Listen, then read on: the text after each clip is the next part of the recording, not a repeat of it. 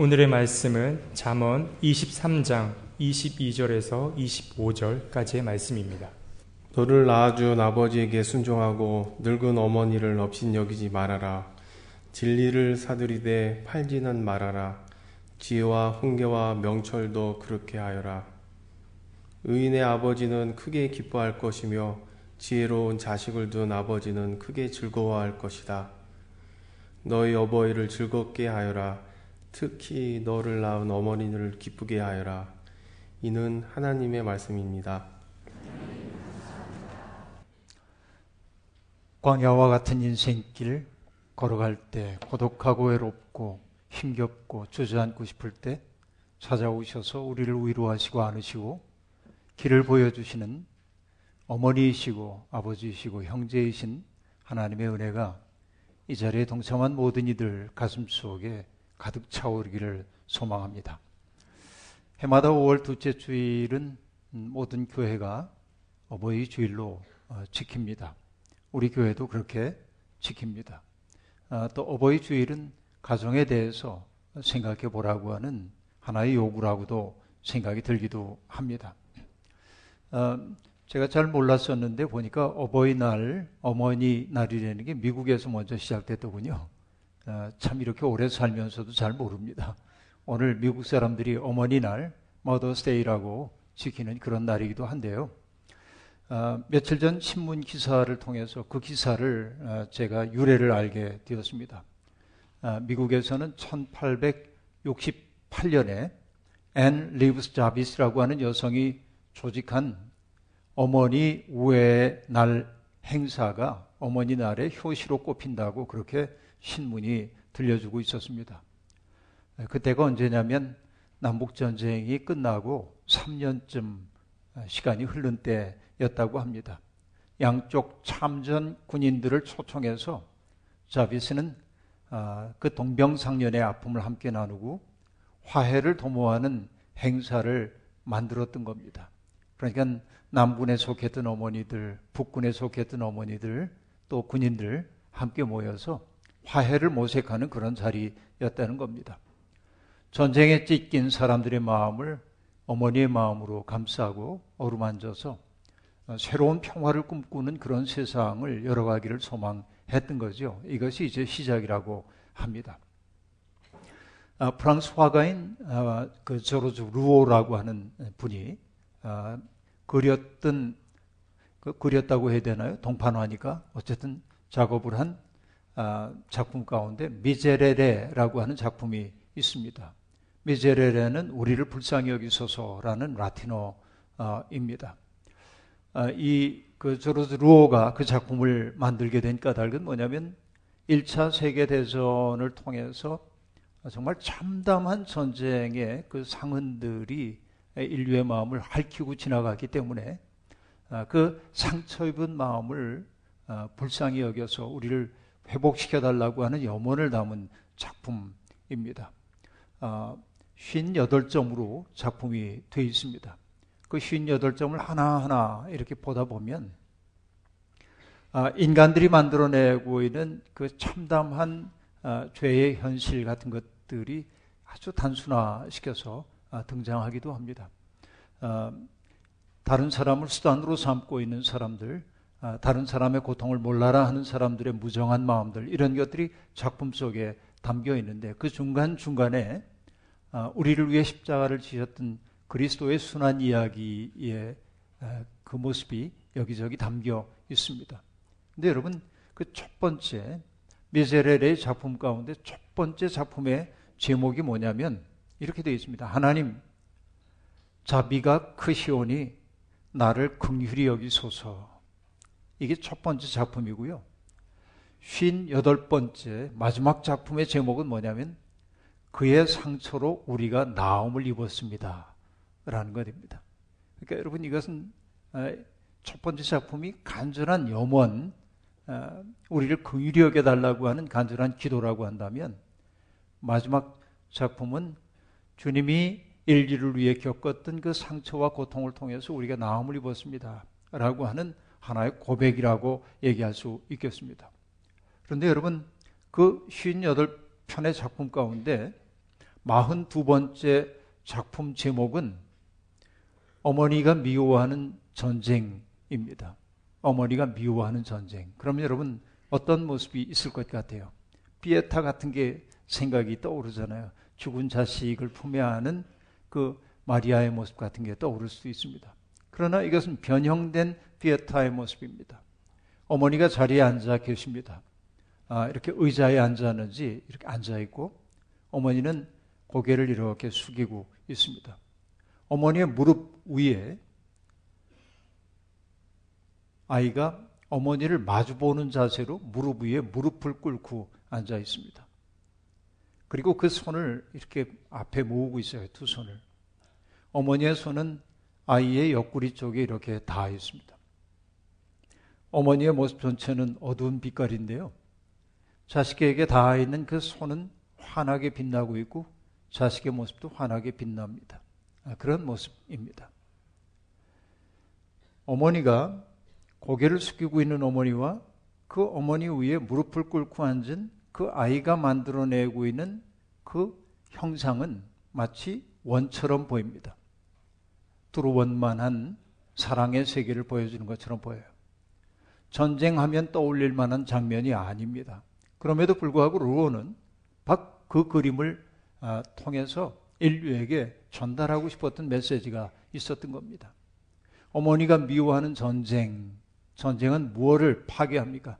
그 원만한 원을 파괴해 모서리가 있는 것으로 만드는 게 전쟁이고, 그리고 그 평화로운 공존의 모습을 깨뜨리는 것이 어머니와 아들을 분리시키는 것이 전쟁인 것이죠. 그것을 그는 그렇게 담아내고 있는 것입니다.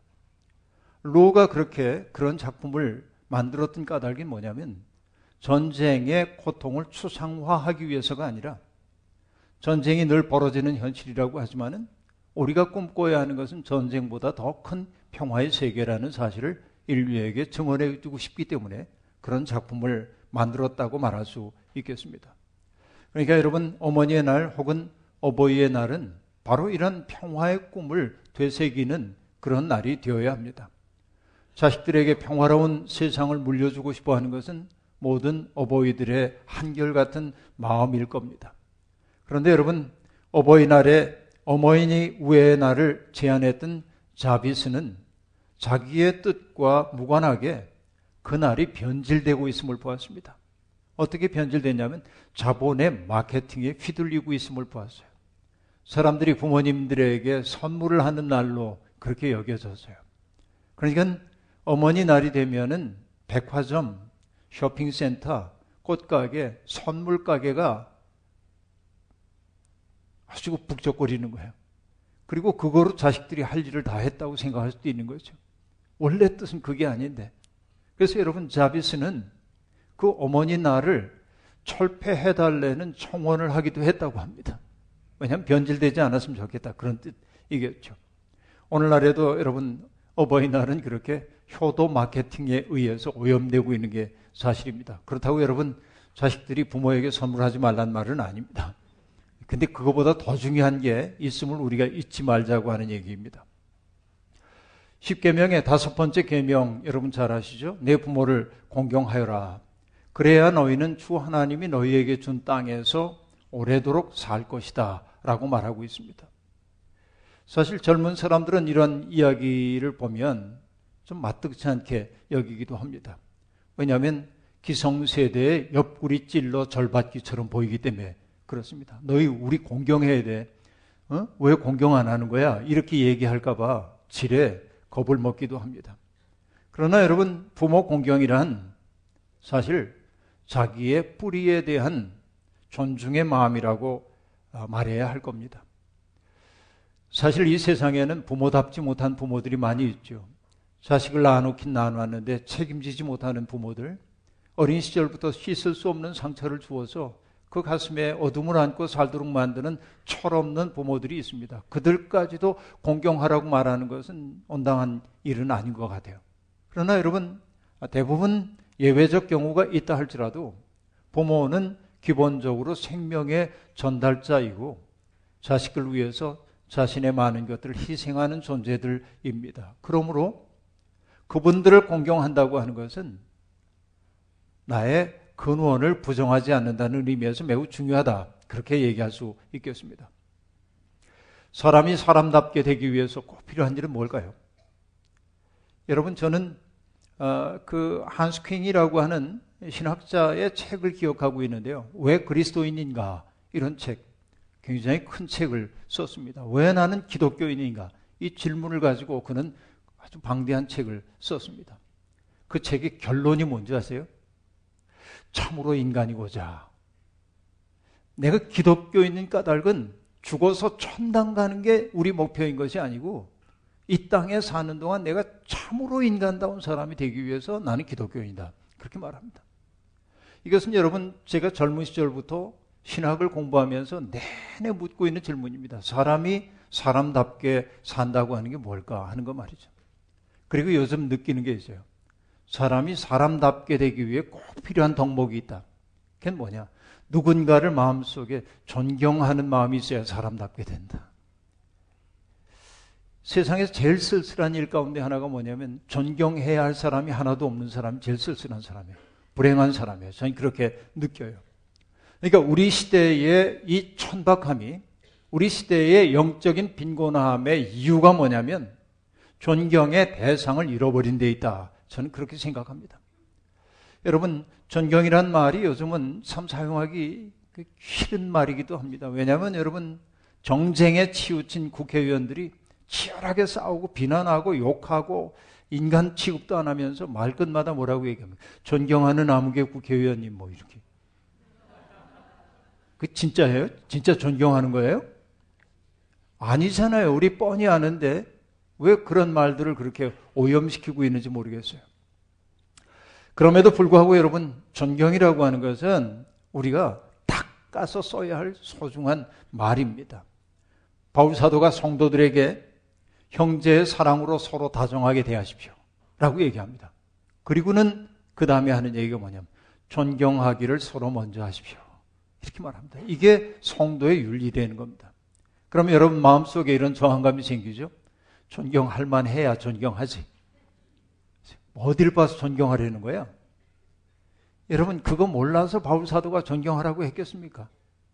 그러면 여러분 이 존경하라고 하는 말 속에 담겨 있는 의미가 뭔지를 새겨봐야 합니다. 저는 이렇게 말해보고 싶어요. 존경한다고 하는 것은 그가 하나님으로부터 온 생명임을 인정하란 말이고 그가 얼마나 귀한 존재인지 내게는 보잘 것 없어 보일는지 몰라도 누군가에는 소중한 사람이라는 사실을 인정하고 그를 아껴주라고 하는 말입니다. 그죠? 그럼 우리는 존경해줘. 마땅히.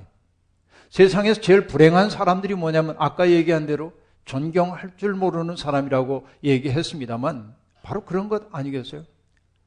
바울은 거기서 한 걸음 더 나가서 얘기합니다. 자기보다 서로 남을 낮게 여기십시오. 이것이 바울이 성도들에게 주고 있는 교훈입니다. 나는 언제나 저 사람보다 낫지. 이렇게 생각하는 게 우리 버릇인데, 우리가 모름지기 하나님을 믿는 사람이라고 한다면, 내 앞에 있는 사람들이 나보다는 나은 사람이라고 하는 것을 인정해야 돼요. 어떻게 인정해야 될까요? 그 사람 속에 있는 아름다움을 발견하기 위한 노력을 해야 합니다. 그냥 내 마음에 따라 스를 판단해 버리면 안 되고 그 사람 속에 있는 아름다운 것을 발견해내야 합니다. 우리는 그 마음을 배우기 위해 주님 앞에 있는 겁니다. 여러분, 그런 존경의 마음을 배우기 위한 기초가 뭐냐면 부모 공경으로부터 시작돼야 돼요.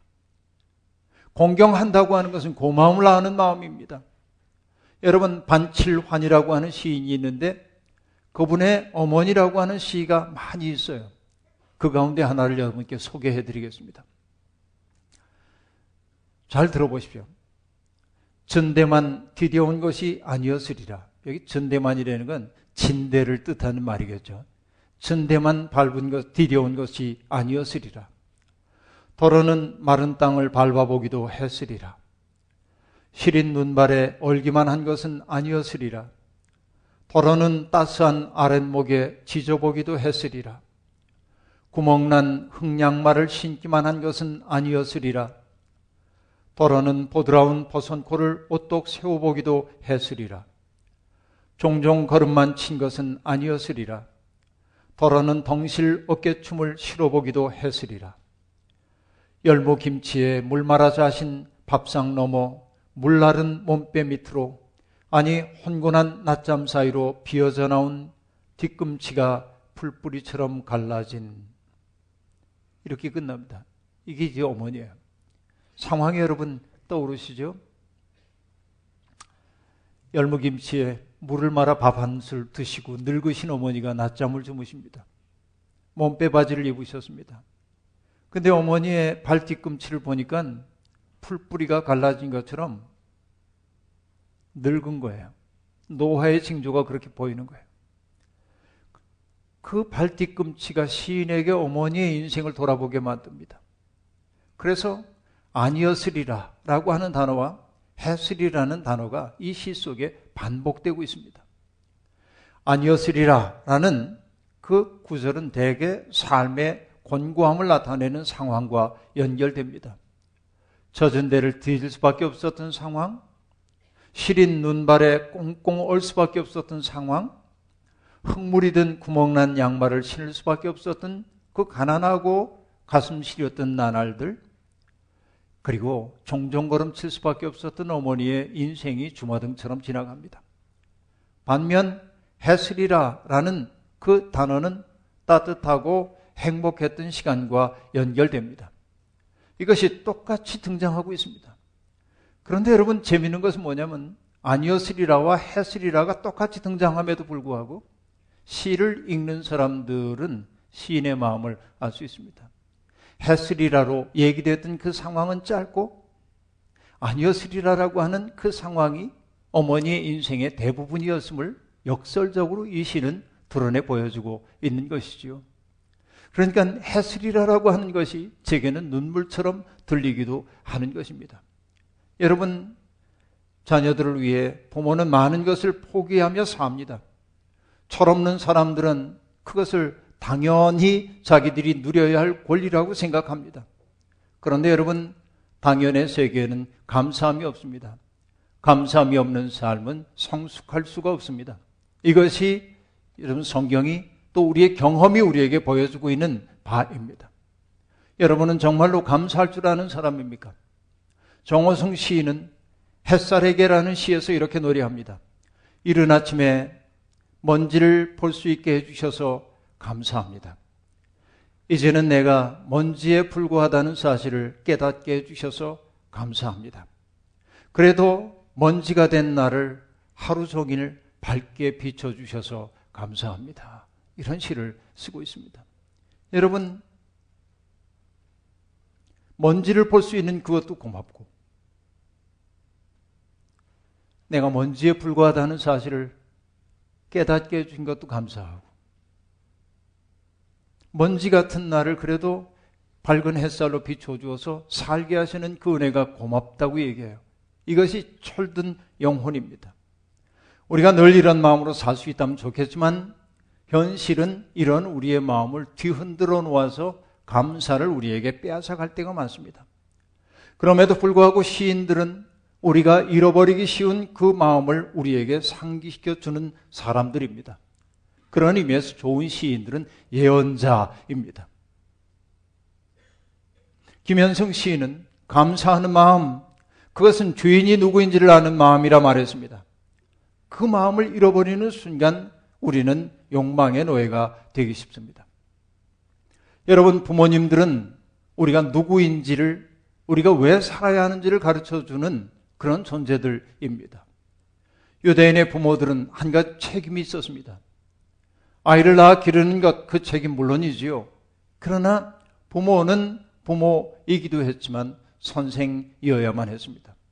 자식들에게 삶을 가르치는 선생이어야 했고 특별히 그 선생의 역할은 뭐냐면 신앙의 기억을 자식들에게 전수해주는 역할을 감당해야 했습니다. 부모는 기억의 전승 매체였다는 말입니다.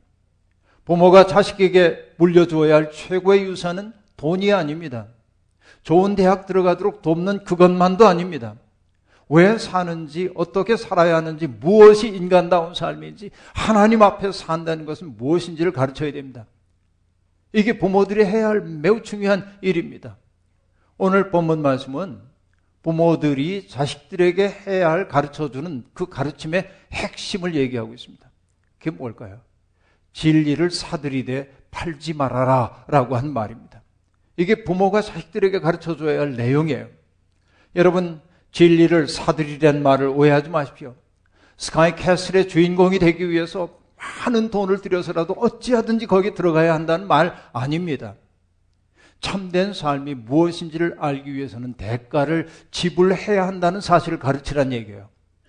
여러분, 디트리히 본회퍼 목사가 나를 따르라라고 하는 책에서 값싼 은혜와 값비싼 은혜를 구별하잖아요.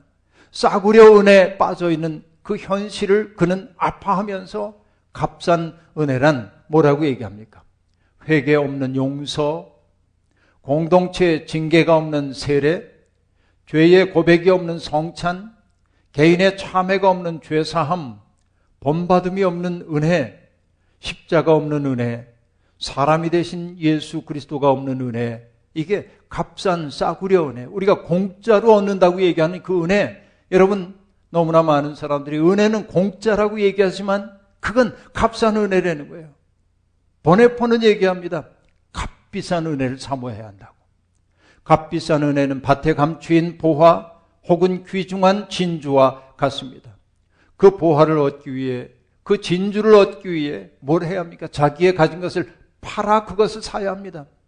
내 인생의 가장 소중한 가치를 얻기 위해서 다른 것들을 버릴 수도 있 을 때, 대가를 지불할 때 우리는 참 사람 되는 거예요. 진리를 사들이라고 하는 말은 바로 그런 얘기입니다. 보네판 말합니다. 은혜가 값비싼 것은 따르라고 부르기 때문이다. 라고 말합니다. 여러분, 진리를 사들여야 합니다. 그러나 그 못지않게 중요한 것은 무엇입니까? 진리를 팔지 않는 것입니다.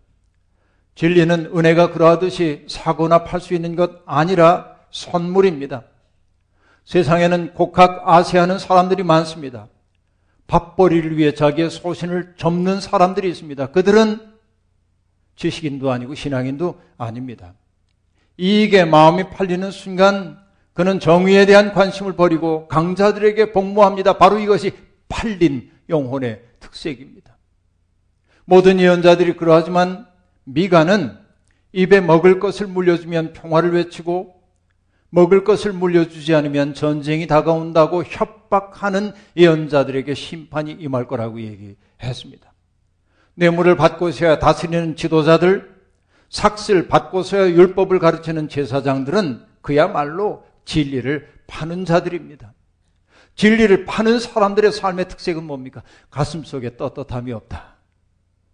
왜냐하면 자기가 팔고 있음을 알기 때문에 그래. 이익을 위해 자기가 진리를 포기하고 있음을 알기 때문에 떳떳함이 없는 겁니다. 여러분, 좋은 부모란 누구입니까? 떳떳한 삶으로 본을 보여주는 부모입니다. 좋은 자식은 누구입니까? 부모들에게 떳떳한 삶을 보여주는 자식들이 떳떳한 자식입니다. 진짜 효도는 그러한 것입니다. 떳떳한 영혼만이 자유를 누립니다. 진리를 사들이되 팔지 않는 사람만이 떳떳한 인생 살 수 있는 것입니다. 이제 여러분 엉뚱한 질문 하나 제가 해보죠. 예수님은 효자셨습니까? 불효자셨습니까? 머릿속에 여러 가지 생각이 떠오르죠? 그렇다고 예수님 보고 불효자라고 얘기하기는 좀 거림칙하고, 그렇다고 효자라고 하기도 좀 어렵고, 그런 상황, 어, 곤란한 거, 어, 여러분 그러죠. 그런 거 묻지 마세요. 여러분, 어떻게 보면 예수님의 삶은 불효자의 삶처럼 보입니다. 공생의 이후에 가난했던 가정 살림에 전혀 보탬이 되지 못하셨고, 게다가 어머니의 마음을 칼로 찔리듯 아프게 만들기도 했기에 인간적으로 보자고 한다면 주님은 불효자처럼 보이는 게 사실입니다. 예수가 미쳤다는 소문이 들려왔을 때 어머니 마리아는 아들과 딸들을 데리고 예수를 데려오기 위해 찾아갑니다. 어머니가 오셨다는 전가를 받고 주님이 하신 말씀은 뭡니까? 누가 내 어머니며 내 형제들이냐? 그리고 앞에 있는 둘러 서 있는 사람들을 보고 이렇게 얘기했습니다. 내 부모와 형제들을 보라고 얘기했어요. 보아라, 내 어머니와 내 형제 자매들이다. 누구든지 하나님의 뜻을 행하는 사람이 곧 내 형제요, 자매요, 어머니다. 참 매정한 말씀입니다.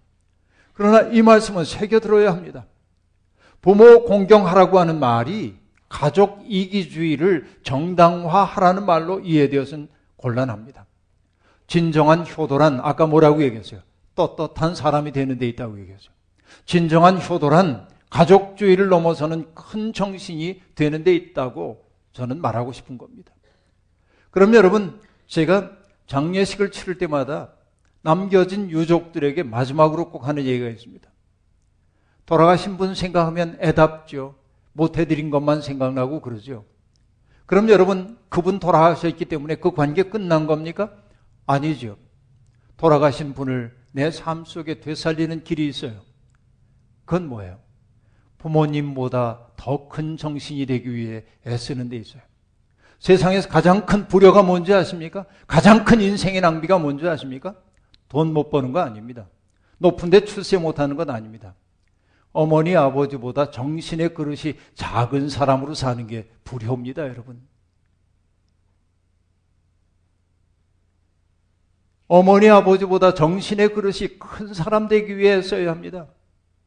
이게 진짜 효도입니다. 그러니까 여러분 정신의 그릇이 커진다고 하는 것은 뭡니까? 나와 내 가족만을 위하던 사람이 마음을 열고 다른 사람을 받아들이기 시작함을 의미합니다. 다른 사람의 고통의 문제를 해결해 주기 위해서 나의 안일함을 내려놓기 시작할 때 정신은 커지는 거예요.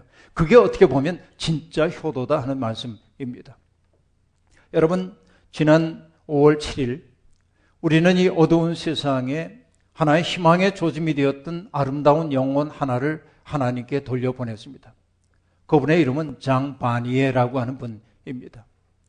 장바니에라고 하는 분은 라루시 공동체라고 하는 그 공동체를 만드신 분인데 저는 불어를 못하니까 발음이 정확하지는 않습니다.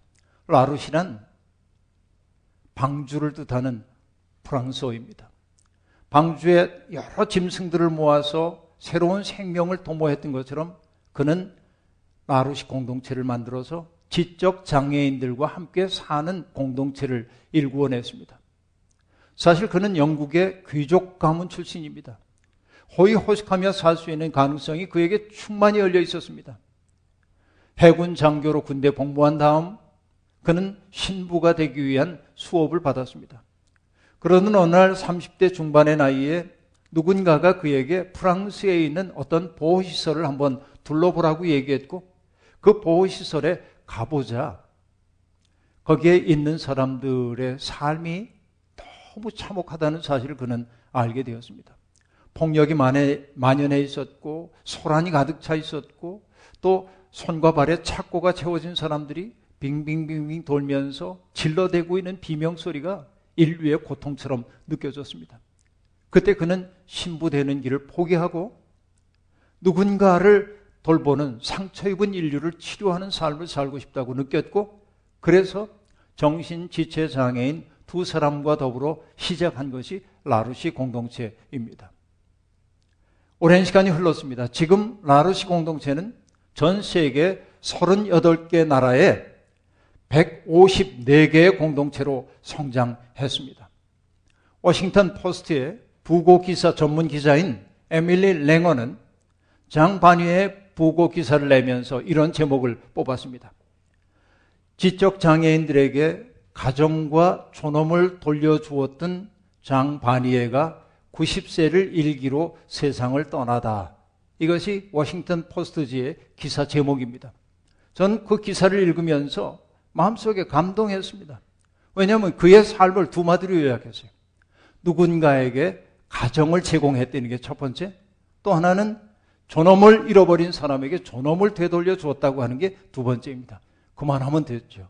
이것이 여러분 성공한 인생 아니고 무엇이겠습니까? 그런데 세상 사람들이 보기에 그런 삶은 자기를 희생하는 삶처럼 보이지만 마니에는 그것이 희생이 아니라 은혜였다고 말합니다.